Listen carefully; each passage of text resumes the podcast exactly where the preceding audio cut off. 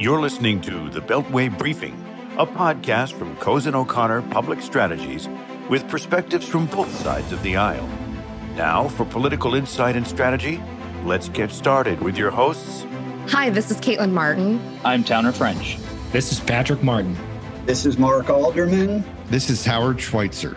Patrick, Mark, Towner, Caitlin, we're back. We have clarity to some degree, to a very significant degree, finally, in as far as what the next Congress will look like and what Washington is going to look like for the next couple of years.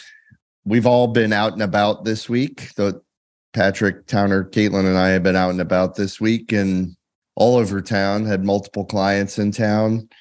Um, we're picking up a lot of buzz as far as what people are are saying about the new dynamic in Washington. Uh, but yesterday we had a historic announcement, Patrick, in Washington. Speaker Pelosi and the leadership team in the House announced that they are stepping down and remaining in Congress, but stepping down from their leadership posts.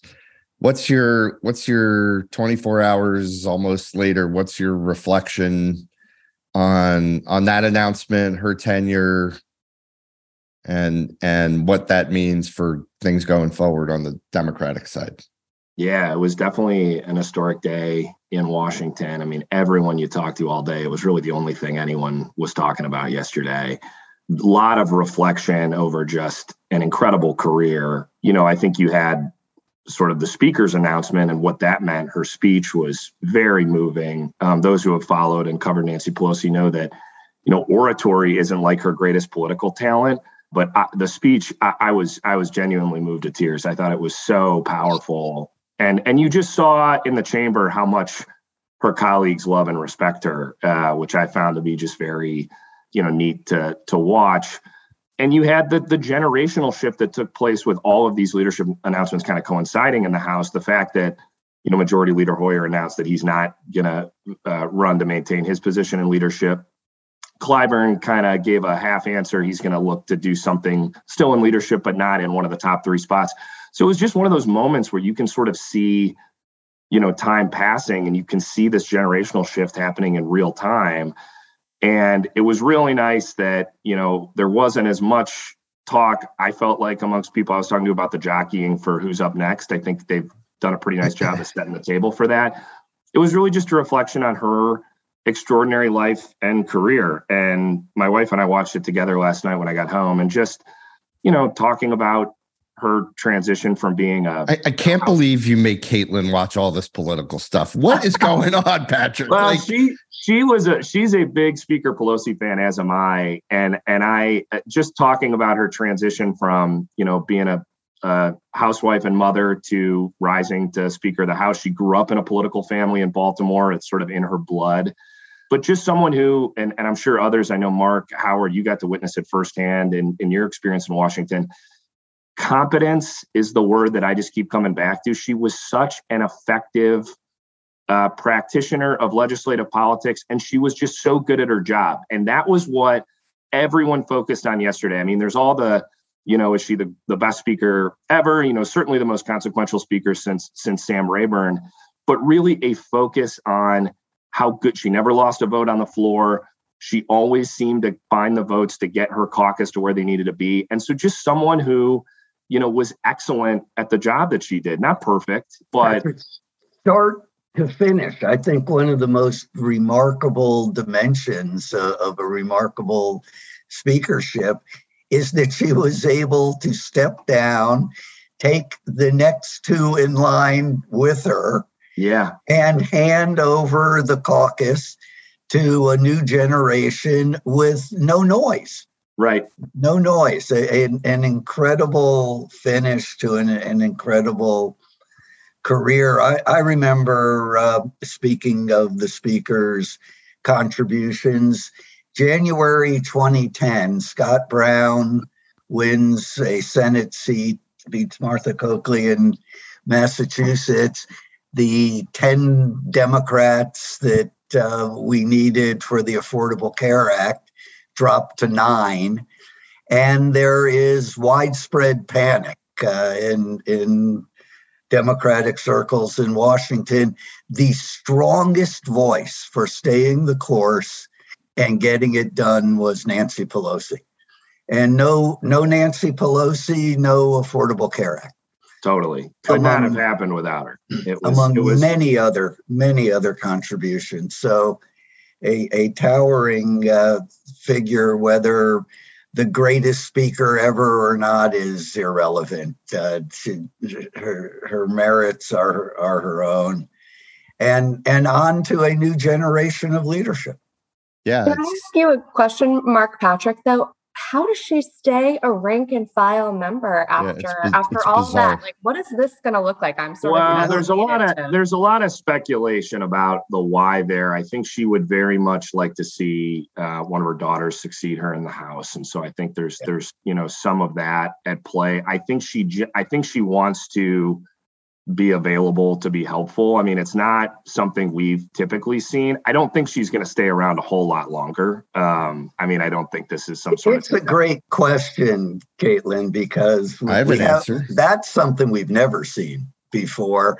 But Professor French, I'm going to give you a historical precedent. You do have former President John Quincy Adams sitting in the House of Representatives for a, a distinguished tenure after serving in, in the White House. So, but he came back. You got to go back a long time to see somebody doing something the, like the diff. The difference is he didn't have a private plane to take back and forth across the country.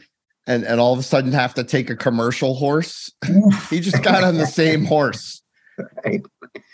Right. I will. I will say for anyone. I, I, mentioned, you know, Speaker Pelosi, like grand oratory isn't really her strength, of, of which she has many other strengths. But funny quips and one-liners are definitely her uh, one of her strengths. And her line about staying around and saying, "I have no intention of being the mother-in-law in the kitchen," saying, "My son doesn't like the stuffing that way. This is the way we make it." I don't know who couldn't have heard that and not laughed. It was just so so perfect. That was a great line. And by the way, one other thing that I would like to mention here the Wall Street Journal had the greatest piece of information I have ever heard on Speaker Pelosi. Every day for lunch, she eats a hot dog with mustard and relish. That's how, is, how have we not known that? No, 30 years in leadership. How have that's, we not known this? That's dis- no way. That's actually disgusting.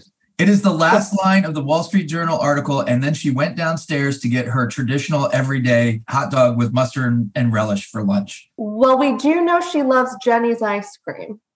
Who doesn't? So, but on to the next generation, which is, I think, what most Americans want across the board. Hakeem Jeffries from Brooklyn is expected to be the next minority leader now to lead the Democrats, a, a skilled 50 something former corporate lawyer, very, very smart and and skilled and and well liked legislator who who we've gotten to know quite quite well. And mark uh, what are your thoughts on on leadership going forward I think Hakeem is going to be a, a great next leader for the party. It's the per again, it's the perfect handoff. It it is in some ways Pelosi's greatest gift to the Democratic Party that she is passing this to Hakeem. And, and it's remarkable to me that the next two positions are already spoken for and, and filled with, with no controversy. They are yeah. far less well known than uh, leader Jeffries, but uh, Katherine Clark uh, from Massachusetts will be his number two, and and that is um, a smooth transition. And uh, Congressman Aguilar from the Inland Empire in uh, California will will be number three. So a a, a clean sweep of the broom, um, and and uh, just about time. I mean, that's There's the thing here is. Go ahead, Towner. There's still a battle for three. Joe Neguse has not stepped down from that race yet. And as of this morning, he has not stepped down from that race yet. So leave, they're trying leave to, to, Nancy Towner. Nancy they're trying to edge him out, but he he's not gone yet. So just well, could... he's kind of getting screwed in the whole thing for the inside yeah. because because his plan was to go in at number four, but Clyburn is saying he's going to hang on at number four, so he's yeah. he's kind of odd man out, I think, unfortunately. The uh, but it does speak, Mark, to your point, to the ability of Nancy Pelosi, I think, to manage her caucus. I mean, she, to me, that's her greatest strength. I mean, she's obviously a, a historic figure deservingly deservedly so. But she you know she was able to manage a caucus that can sometimes be very difficult to manage because it's a very large tent as yep. we say. And um, the fact that this is all happening smoothly i think speaks to her skill. Yeah but there's going to be big shoes to fill though. I mean the next generational leadership which everyone's been calling for you know you need to have the transition so that you know people can learn these jobs. But you know we're going to be entering some big legislative fights next year against a new speaker going up against the debt limit like some really well, serious stuff. And we have new leadership that's never done this before. So you've got that. And then the part we haven't talked about on the speaker's legacy for those who follow particularly democratic politics she's arguably the best fundraiser in the history of the party. And that is really where I think I mean, Reverend Warnock Patrick is. Yeah, uh, yeah, Reverend Warnock maybe maybe uh, giving her a run for her money, but yeah, I mean her entire career has been defined by being a total rainmaker, and that is something that you know that that's going to take some time to replace too. I, I, will say one thing, and this is not a political statement at all whatsoever, but starting in the minority is actually easier than starting in the majority. Of course. Like totally. going in and and and being able to have a little breathing room, throw some grenades, do what you need to do. Yep. You know, that's a that's a totally different ball game than if they were coming into the majority and you have a new leadership team that's trying to figure out how to get their feet underneath them. Well, trying to figure out how to actually pass bills. Right. When you're in the minority, your job. It doesn't matter whether you're sitting in a multi-member commission inside an agency or you're in the minority in Congress. Your job is to your job is to throw grenades, like you said, Towner, and and it's much easier. And so it's it actually I think works out well. Yeah. Let's talk about the new order in Washington because we know what it is now. We know we have a Democratic Senate and a Republican House. We know that Towner and Caitlin that the majority in the House is going to be thin, but you know what they call the senior Republican on a committee where there's a thin majority, thin Republican majority in the House, chairman or chairwoman. So it doesn't uh, really matter. As has been repeated many times this week, the size of the majority does not reflect the size of the gavel. A gavel is a gavel a gavel is a gavel is a gavel and and so we know what and, and a subpoena is a subpoena is a subpoena. Right so we know what we, we know what it's going to look like. Caitlin what are your thoughts? You know we've uh, we've been around town this week. What are your thoughts? What are you hearing? What are you expecting? Well, look, it was obviously a, a, big week for the Republicans. On Wednesday night. They finally hit 218, where it became clear, abundantly clear, that they indeed took the House. It certainly, as we've discussed here, was not a massive red wave. I like to call it a very slowly trickling red tide, but again, it's not the size of the majority that reflects the gavel. We saw leadership elections this week. There was a lot of speculation on both House and Senate. We saw leadership elections this week. Um, there was a lot of conversation about a more serious challenge to Kevin McCarthy for Speaker. But at the end of the day, he overwhelmingly, with only 31 defections, was voted, had the votes um, within the Republican caucus to serve as Speaker. And I'll note, and Towner, you can kind of back me up on this 31 defections is far less than Speaker Boehner received and even Pelosi received um, in, in past Congresses. So we uh, also saw in the, race for um, Republican whip, there was a lot of conversation about whether more conservative Jim Banks was going to beat out. It was a three-way three-way race between Jim Banks, um, Tom Emmer, who was leading the NRCC this past cycle, and Drew Ferguson. And it did take two, two, you know, it did take a second ballot, but Tom Emmer ultimately prevailed, who frankly we have very strong ties to and is seen as a more kind of moderate, certainly than than uh, Jim Banks is. And it, it's just the Beltway media was really kind of focusing on this conservative House Freedom Caucus versus McCarthy. And I was pleasantly surprised that, again, there were only 31 defections.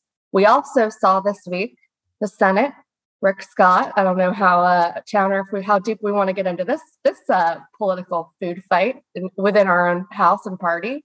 But Chairman Rick Scott of the NRC, NRSC challenged Mitch McConnell. That was sort of a, a, a laughing joke and failure. Did we call it a challenge?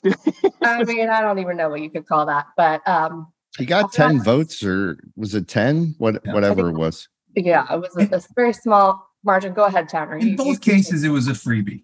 In both cases, it was a foregone conclusion that Mitch McConnell was going to beat Rick Scott. It was a foregone conclusion that Kevin McCarthy, in the conference vote, where you only need 51% was going to be selected as the speaker designate of the Republican Party. Now, that actually means nothing at the end of the day because you have to go in the House to the House floor. In the Senate, it means everything because everything. the leadership is chosen just by that 50% margin, and there's no separate vote for majority leader uh, on the Senate floor. And so, so those challenges were were not uh, effective challenges. I think Rick Scott has done more and more to undermine himself uh, as he goes forward, and and you know the fact that he actually got what ten or eleven uh, to join him irritates me a little bit, only because some of those ten or eleven I actually like, uh, and I I think they have better heads on their shoulders than that. On the House side, though. Sure, McCarthy had less opposition in 31 votes than Boehner did, than some of the others did. But that 31 contains the Freedom Caucus. And the Freedom Caucus is not one to uh, say, all right, I'm going to throw my protest vote here in conference and then I'm just going to drop it. Uh, going forward, they're a different, they're a different beast. Now, McCarthy's those are the same 31 people who aren't going to raise the debt limit, and he's going to have to go find Democratic yeah. votes next but year. Counter, Professor his, French, can, can I ask you to just walk us briefly through how we get from here to a Speaker of the House procedurally. Yeah, you you come into session January 3rd at noon. Uh, that's when the new Congress, the 118th Congress starts. The clerk of the House is actually in control of the House because there's no speaker at that point. And you move directly into the clerk having a swearing in uh, for all the members present. And that swearing in sets the number, the, the majority in theory you have 435 there but you rarely do. You there's always a few folks who miss it. And then they vote for speaker uh, by verbal uh, vote. It's the it's the only verbal vote in the house. And if somebody doesn't get a majority of the entire body that has been sworn in so if all 435 are there somebody needs 218 you could have somebody win with less than 218 they're not speaker. They that's not a winning vote. You have to have the majority of the entire house and we have not had a multiple speaker ballot since 1923 when it went nine ballots. And before that, it was the Civil War, where actually in one year we had a three month delay of the House of Representatives. They took 133 ballots for speaker. So it, we could set history if McCarthy doesn't get 218 on, on January 3rd at noon. But uh, he's going out. He's talking to Marjorie Taylor Greene. He's talking to Chip Roy. I mean, he's he's doing whatever he can to find those 218 because there is a real threat that is developing right now amongst moderate Republicans who are saying we might be willing to work with Democrats. Now, I'm not convinced Democrats are able to put are willing to put somebody who is who is more grounded in the speaker's chair uh, because it doesn't work to their advantage for 2024. They'd rather see the whole you know thing burned down for two years, basically. But uh, but there's a there's a possibility that's out there. I think you're right. I don't think Democrats are putting a lot of faith in finding a compromise speaker. I think they just want to watch the Republicans try to get to 218. And maybe to Caitlin's point, maybe they will. I mean, it's not, you know, things have a way of kind of clarifying. On the Senate election, I will point out because Scott got the 10 votes, you know, and the the way we vote in the Senate is different. But I had I had lunch with a client of ours who worked for former Senator Jim DeMint, who was a longtime McConnell agitator and this client and friend said to me, she said, I'm watching what Rick Scott's doing. And he has no idea how much this is going to hurt because we would do this stuff with McConnell. Uh, it never works. You never beat him, and he's just going to make your life miserable because of it. And I think that's exactly right. Well, and, and one other thing I'll add McConnell this coming year, next year, will become the longest serving Republican leader. Yeah. So there's no doubt in the world that McConnell of, was serving of either party. term. It- Yeah. yeah. and historic record held by Mike Mansfield right now. But yeah, that's that's a really big deal. McConnell wasn't stepping down uh, at the end of this year. No, and I would argue that he is to the Senate what Nancy Pelosi has been to the House. Very And- similar in terms of their effectiveness. I totally agree, Howard. Not just their effectiveness, but these people obviously they could not be more opposite politically, but they're they're both patriots. They both love this country. They both care deeply about the the country and and they both rule with a bit of an iron fist. You can you can love their tactics, you can hate their tactics. We probably have both here, uh, maybe even within each of ourselves. But they both love this country, and you know we need to move on to the next generation. But these are you know they they're they're emblematic of the fact that you can have policy differences, but at the end of the day, they're they're not trying to burn it down. No, and I thought McConnell Howard put out a nice, totally appropriate gentlemanly statement about Pelosi stepping down, which was in contrast to the complete and total silence from Kevin McCarthy, uh, who also wasn't in the chamber. I mean, there's just there, there is a He was old meeting way with of Stephen Miller. He, he yeah there, there's there is of of these leaders and patriots i totally agree with uh, what you said howard there, there is just a certain way of handling these types of things and uh, you know i fear that uh, with the younger generation that might not continue but hopefully we're wrong So let's pivot away from uh, politics for a minute. We'll come back to to 2024 and end on that. But amidst all the craziness politically, we've got just an earth-shattering change in the in the crypto landscape. The whole FTX debacle, demise, Sam Bankman Fried, SBF. I think when you when you begin to be known as by your by three initials instead of your name, you should know that's time to get out of it, to to move away from it. But that you've got an issue. Just Mark, it's just been crazy what's gone on in that world. And I think it's fascinating how Washington has reacted to it. Towner in our travels yesterday, having nothing to do with that. Right. People were talking about it Mhm. legislators that we were talking to were talking about it and um, i just think it's interest it's an interesting case study in how washington operates or or doesn't in some cases Yeah, it's a it's a it's a source of campaign donations in a big way for members Right. of Congress. So they have a they have a built-in interest here, certainly. Um, but there's a lot of folks who who would like to see some policy in the space, and I think the question is, you know, now that this has happened, I, I think the real understanding is that members of Congress feel like they need to step in and regulate. So this is going to create a very interesting 2023, I think, moving forward. Well there's a whole help- what help what is us- the role of government those of thing? Us help help those of us who are amateurs at crypto. H- help us understand what exactly happened and and what it means for the broader financial system. Is this a contagion that's going to infect the rest of the financial system or is this just some wild west show that's an outlier to to the rest of the economy. It's the the latter. It's wild west. It's not going to reverberate out to the broader economy or the broader financial system because it really wasn't part of the financial system.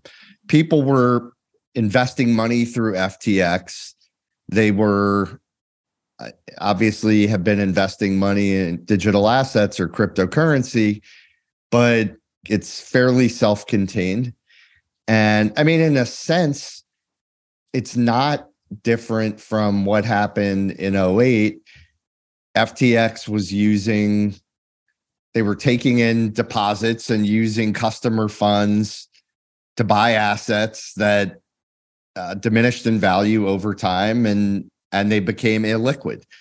The, the difference is it's it's crypto and it's not it's not the banking system. It's not in the traditional legacy financial system. And so it's not going to reverberate.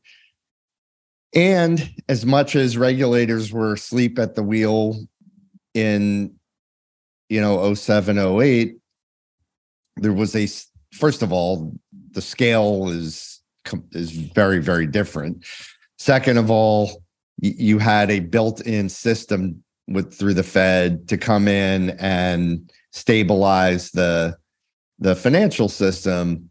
And so it's it's fundamentally it's fundamentally different, Mark, in that regard. You know, I will say though, Congress after 0708 changed the laws for banks. They stepped in with Dodd-Frank and yeah. they started regulating the heck out of banks. And so did the federal agencies. And so uh, you know, I think there is there is going to be a drive. I think members of Congress feel like they have egg on their face as well. There are a lot of members of Congress who backed up SBF uh, through congressional hearings, called him, you know, a genius, listened to his testimony, uh, the whole deal. His campaign donations. Campaign donations on on both sides, I would I would add, uh, through through the various uh, principal entities uh, that were under his uh, his purview. So I, I think I think there's there's about to be some punishment that happens or that members of Congress want to deliver, and I think the agencies are trying to figure out how to do the same it's going to be an interesting year. I mean, I think from a lobbying perspective, cryptocurrency just got really interesting. It isn't about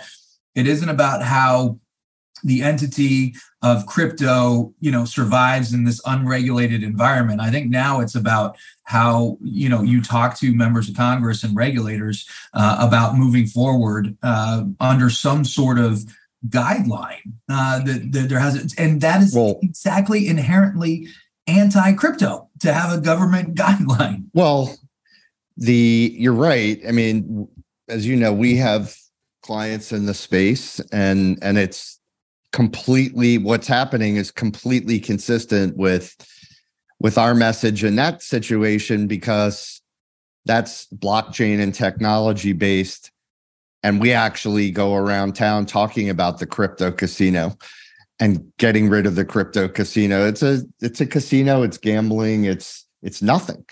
Unless you can use digital assets for a useful purpose, they really have no no inherent value and it is a casino.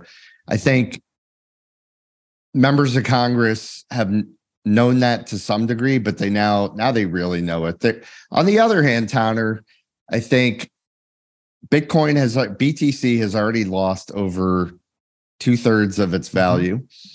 And query whether government is always, regulators are always late to the party. Yeah.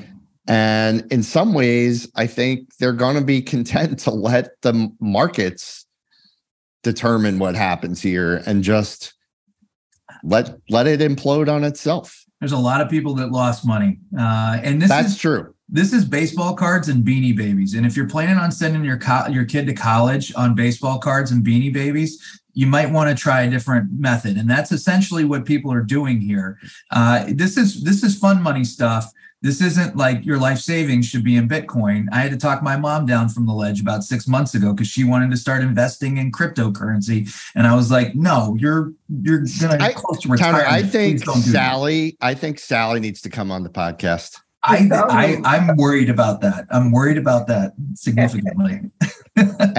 As I told my friend Joel, when Joel and Car- Joel and his mother Carmela start talking about buying crypto, it's time to uh, shut yeah. down the system. right. Sorry, Joel. Mark. Is there, Howard, when you say regulators may be tempted to let the market decide, is there an R versus D dimension to this, or is everybody so new to the game that it hasn't become partisan? Everybody's so new to the game. There's more support on the Republican side for the free to be you and me like let you know keep the market regulation light kind of historically but i'll tell you i've talked to a lot of d's and a lot of r's over the past couple of years about crypto and the daylight just isn't there. It's more, there are maybe five members on Capitol Hill that truly understand it. And it's more about trying to understand it and less about D versus R politics. Yeah, but Congress is going to dip their toe in the water on stable coins first.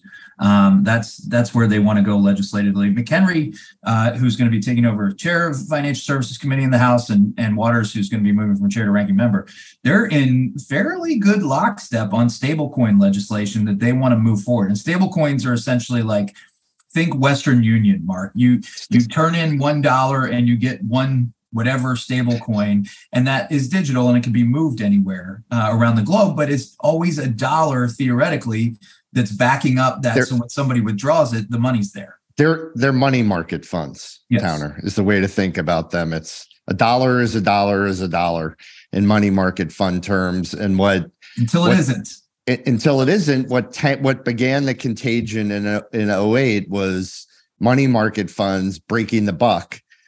Um, that's when the value of your interest in a money market fund dipped below the dollar for dollar parity that created a run on the bank, which created contagion, which spread out to the broader financial system. And that's what they're concerned about with stable coins. There are different kinds of stable coins. There are algorithmic stable coins where AI is supposed to keep parity. Those have already been undermined. Then there are asset backed stable coins. Tether is supposed to be asset backed. And I think it's not just the Republicans and the Democrats, but also the administration. That's where they focused a lot of their energy because that underpins crypto. Um, I think there too, they may be late to the party, and let's let's see what happens. But it's it's interesting. I'll also say, you know, I, I think popular media has become became obsessed with SBF as part of the ascendance of crypto. And now Gisele, this, Gisele and Tom Brady, right? Uh, exactly. Separately, I knew I could contribute something to this topic. Yeah. Separately, of course, well, Caitlin. And it, it, we're seeing the infanticide uh, of the media. The media gives birth to these people and then kills them. Yeah, and and that's a perfect segue, but I'm not ready to segue because because I, I want to say help you out, Howard. be, because I want to say that I mean what's what I learned in government, where I was faced multiple times with people trying to perpetrate fraud on the government. What I what I learned is that fraudsters they don't hang out in the shadows. They get in your face. They are front and center. SBF was a fraud if you read text messages he's exchanged with reporters in the last few days, which by the way, he's an idiot for sending, he knew, I mean, he was a fraud. And they don't hide in the shadows. And so I, I think hopefully we all learn a little bit of a lesson from this. If it's too good to be true, it probably isn't. and it's just, it's just amazing. But Mark, the media buildeth up and the media taketh down. Let's talk about 2024 and and end there. Caitlin, you were down at the Republican Governors Association meeting this week. We had the former president announce a run for the third time, and you were down with the governors several potential presidential candidates for the Republicans were there. What how was that received? It was received as a whisper and frankly was not addressed. It was sort of ignored, which I frankly appreciated. Look, I love our Republican governors. We had Chris Sununu up on stage talking about the need for more civility and turning a corner and turning a page and having a new positive face to the Republican Party. You had um, former New Jersey Governor Chris Christie speaking with the governors in a private meeting before we all got there, you know, addressing that um, it's time to turn the page on Trump and that voters rejected crazy in the 2022 midterms and that Trump lost us seats in 2018, 2020 and 2022. Um, he noted that you know when when um, there there were 31 GOP governors back in in 2014 before Trump took office in 16, and now there are 26. He we, have got he, he pointed to the fact that RGA did get involved in primaries where need be, and also did not support and waste money on problematic candidates just because they had an R next to their name. You had you know desantis speaking he he was received with a standing ovation the night before and he everyone wants to ask him about his thoughts with 2024 and he's telling everyone just chill guys i just got elected governor. But he also you know quipped look at the scoreboard from last tuesday night. Look at what we did in florida versus what these trump candidates did across the nation.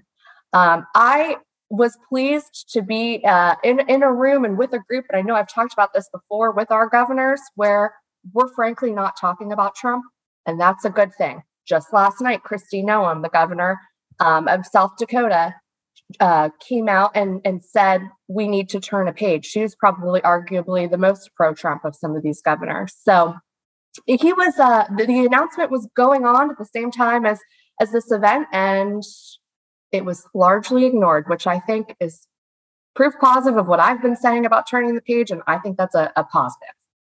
Yeah. Well, it, it feels like to me, and Mark, you and I just got back from a country where the former prime minister is under investigation for for corruption and people think he wants his way back into power to stave off those criminal charges in, in Benjamin Netanyahu, it, it, feels to me like and he he won. And, and he won. It feels to me like that's why Trump is is get getting back in the game. It's a desperate feels to me like a desperate attempt to try to deal with the inevitable. A desperate, very low energy attempt, I might add. Yeah, low energy Donald. There was not a lot of energy in that announcement. The uh, announcement in 2015 was over reported, and we've all talked before about the role of the media in inventing Donald Trump as a presidential candidate. I, I think we're going to now see the deconstruction of that. And my hope, two, two prayers for the country one that Caitlin is right. I've never rooted harder for Caitlin to be right about anything, and and I think she is. I think you are, but also let's just ignore the guy instead of covering his collapse. My prayer for the country is we just stop talking about him. And that's yeah. largely what I was seeing at RGA. Right. Complete ignore. Right. Yeah. Fascinating. All right. Well, let's let's end here. We've lost Patrick, but we will we will not be doing a podcast next week, uh, but it is Thanksgiving. Happy Thanksgiving! And as we've done before on the Beltway briefing, let's let's go around the room and uh, mention what we're thankful for. I'll, I'll go first. Give you all a second to think. First of all, I'm thankful for all of you and all of our colleagues and our great team and and and the firm. I'm grateful and thankful for health and and my family. And i am thankful for uh, the restoration apropos of our last discussion of what feels like a little bit of a return to normalcy from a political point of view which doesn't mean that everybody agrees disagreement is part of democracy and and healthy. But i'm thankful that it feels like um, we're headed toward a better place, and and I think the world sees it, and and that's pretty awesome. Towner. Well, first I'm going to steal Mark's. Uh, uh, I'm uh, I'm thankful for a peaceful transition of power, uh, even though Mark will say that after me. I think he should. Uh, and and that's number one. Number two is sort of a, a, a slight change of yours, Howard. I'm grateful for a return to normal the chaos of Congress is happening, leadership elections. We're on Capitol Hill. We're talking to members of Congress.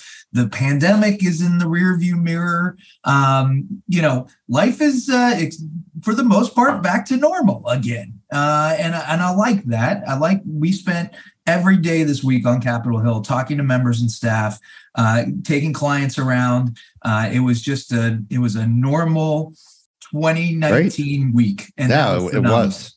It was. We were in the agencies. We were on the hill. It was. It felt really good. Yeah. Caitlin. Well, I'll be I'll be real thankful when they finally fully reopen those House and Senate office buildings so we don't have to stand outside in the freezing cold waiting for That's so but true.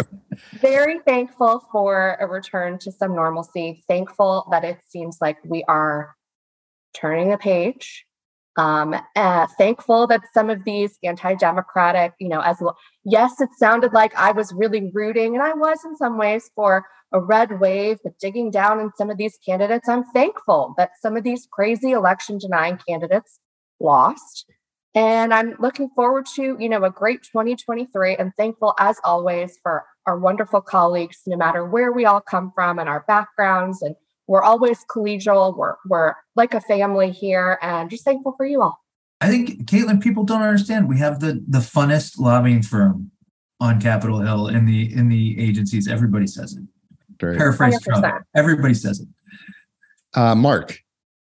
Not much left to say. I couldn't agree more with all of the above. Uh, my family, my friends, my colleagues here on the screen and, and beyond.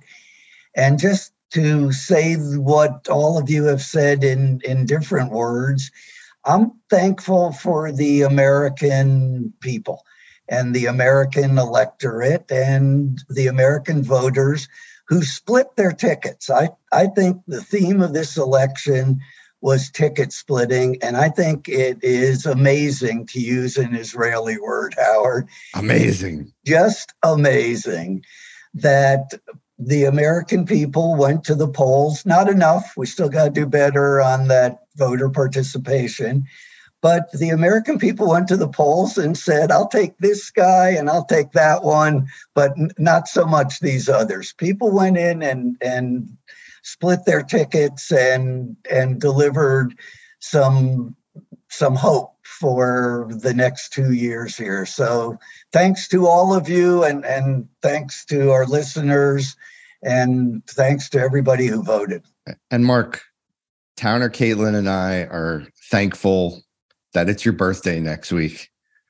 That so happy awesome. birthday. Happy Thank birthday. You. It's a it's happy a big birthday, Mark. Towner, I think you have something to add. Do you want me to do the banner birthday song? Yes, please. All right, ready? This is your birthday song. It doesn't last too long. Hey. There you go. Happy birthday, Mark. I am grateful for that. That's for sure. Thank you. See you guys. You've been listening to The Beltway Briefing, a podcast from Cozen O'Connor Public Strategies with perspectives from both sides of the aisle. Please subscribe to our podcast so our episodes are automatically sent to you when they are released. The Beltway Briefing podcast has been produced by Hometown Podcasts and Audio, Washington, D.C.